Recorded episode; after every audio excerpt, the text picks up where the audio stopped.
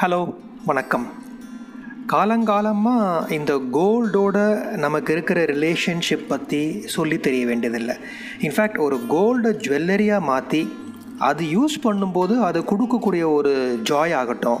இல்லை ஒரு கோல்டோட ரோல் இன் மேரேஜஸ் ஆகட்டும் ஆர் இன்ஃபேக்ட் இப்போ நவ் தட் நிறையா gold loan companies are available ஒரு எமர்ஜென்சி ஃபண்டாக ஒரு கோல்டு அடமான பொருளாக யூஸ் பண்ணும்போது ப்ளே பண்ணுற ஒரு ரோல் ஆகட்டும். The gold is always maintained it's same ஆனால் இந்த கோல்டு வந்து ஒரு லாங் டேர்ம் இன்வெஸ்ட்மெண்ட்டாக எப்படி பார்க்கலாம்ங்கிறத பற்றி எனக்கு தெரிஞ்ச சில விஷயங்களை I would like to share in this podcast so welcome to my podcast Mani Osai and this is Bharath Srinivas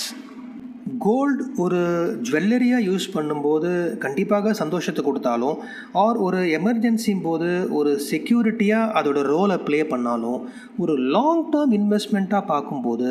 gold is not a productive asset அது தானாக எதையும் ப்ரொடியூஸ் பண்ண போகிறதில்ல ஆனால் ஒரு லாங் டேர்ம் இன்வெஸ்ட்மெண்ட்டுங்கும் போது நம்ம investments should be on a productive asset அதாவது ஒரு ப்ராசஸ் வழியாவோ இல்லை ஒரு எக்கனாமிக் ஆக்டிவிட்டினாலோ ஒரு ப்ராஃபிட் ஜென்ரேட் பண்ணக்கூடிய அளவுக்கு இல்லை ஒரு நல்ல ஒரு கேஷ் ஃப்ளோ ஜென்ரேட் பண்ணுற அளவுக்கு ஒரு அசெட் இருந்தால் தான் that is fit for a long term investment அந்த ஆங்கிளில் பார்க்கும்போது gold is not fit for a long term investment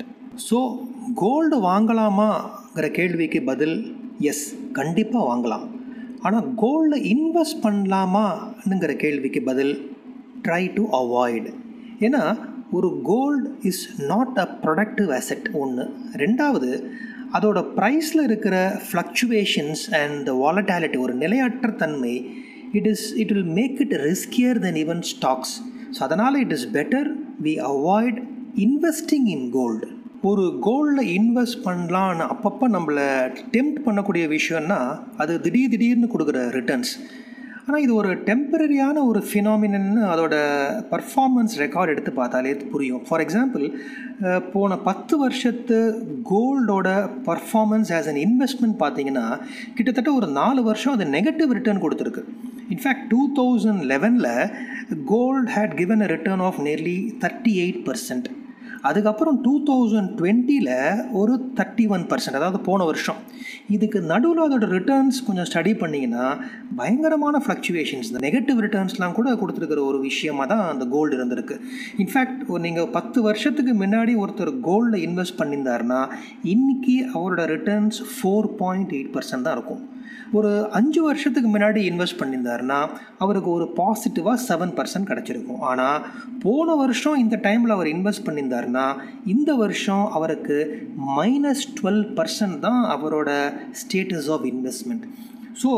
ஒரு கன்சியூமபிளாக கண்டிப்பாக கோல்டை வாங்கலாம். You can always make it as a jewellery you can enjoy the jewellery ஆனால் ஒரு லாங் டேர்ம் இன்வெஸ்ட்மெண்ட்டாக இட் கேன் ஆல்வேஸ் பி அவாய்டட்ங்கிறதுக்கு இந்த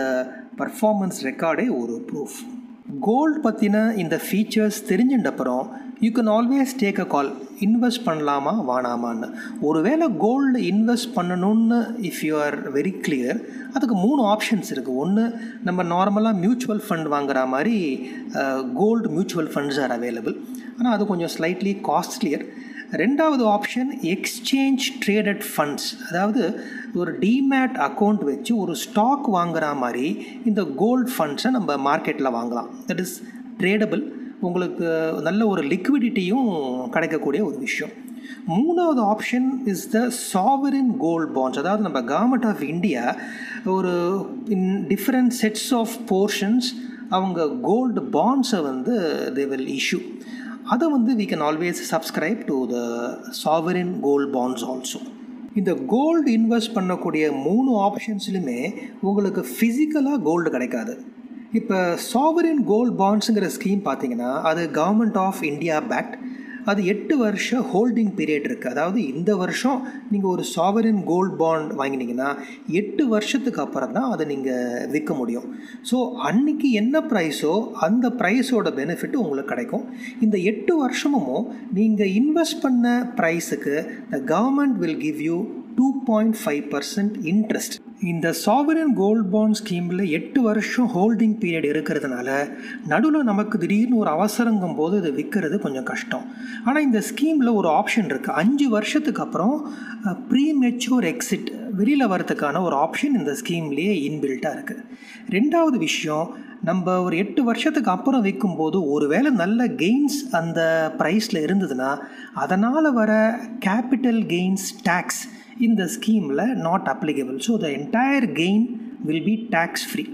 ஆனால் நம்ம ஞாபகம் வச்சுக்க வேண்டிய விஷயம் என்னென்னா இந்த ப்ரைஸ் நம்ம வாங்கின ப்ரைஸோட குறவாகி நமக்கு லாஸ் இன்கர் பண்ணுறதுக்கான ஒரு சான்ஸும் இருக்குது ஸோ இதுதான் some salient features of the sovereign gold bond scheme so in summary gold நமக்கு எப்போவுமே ஒரு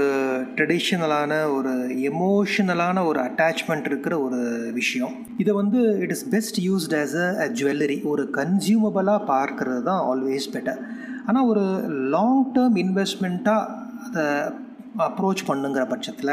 you can always look at sovereign gold bonds as a good option I hope you find this podcast useful பிடிச்சிருந்தா please share